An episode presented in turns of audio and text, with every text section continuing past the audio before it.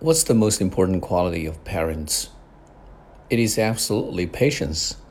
At the early ages of their lives, children have a lot of things to learn and a lot of habits to develop. Parents need to correct them over and over again without getting angry.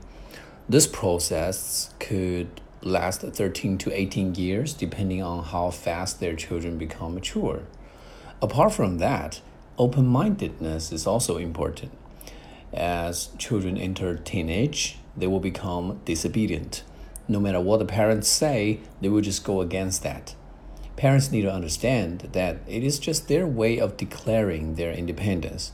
Once they become adults, they will return to the normal track.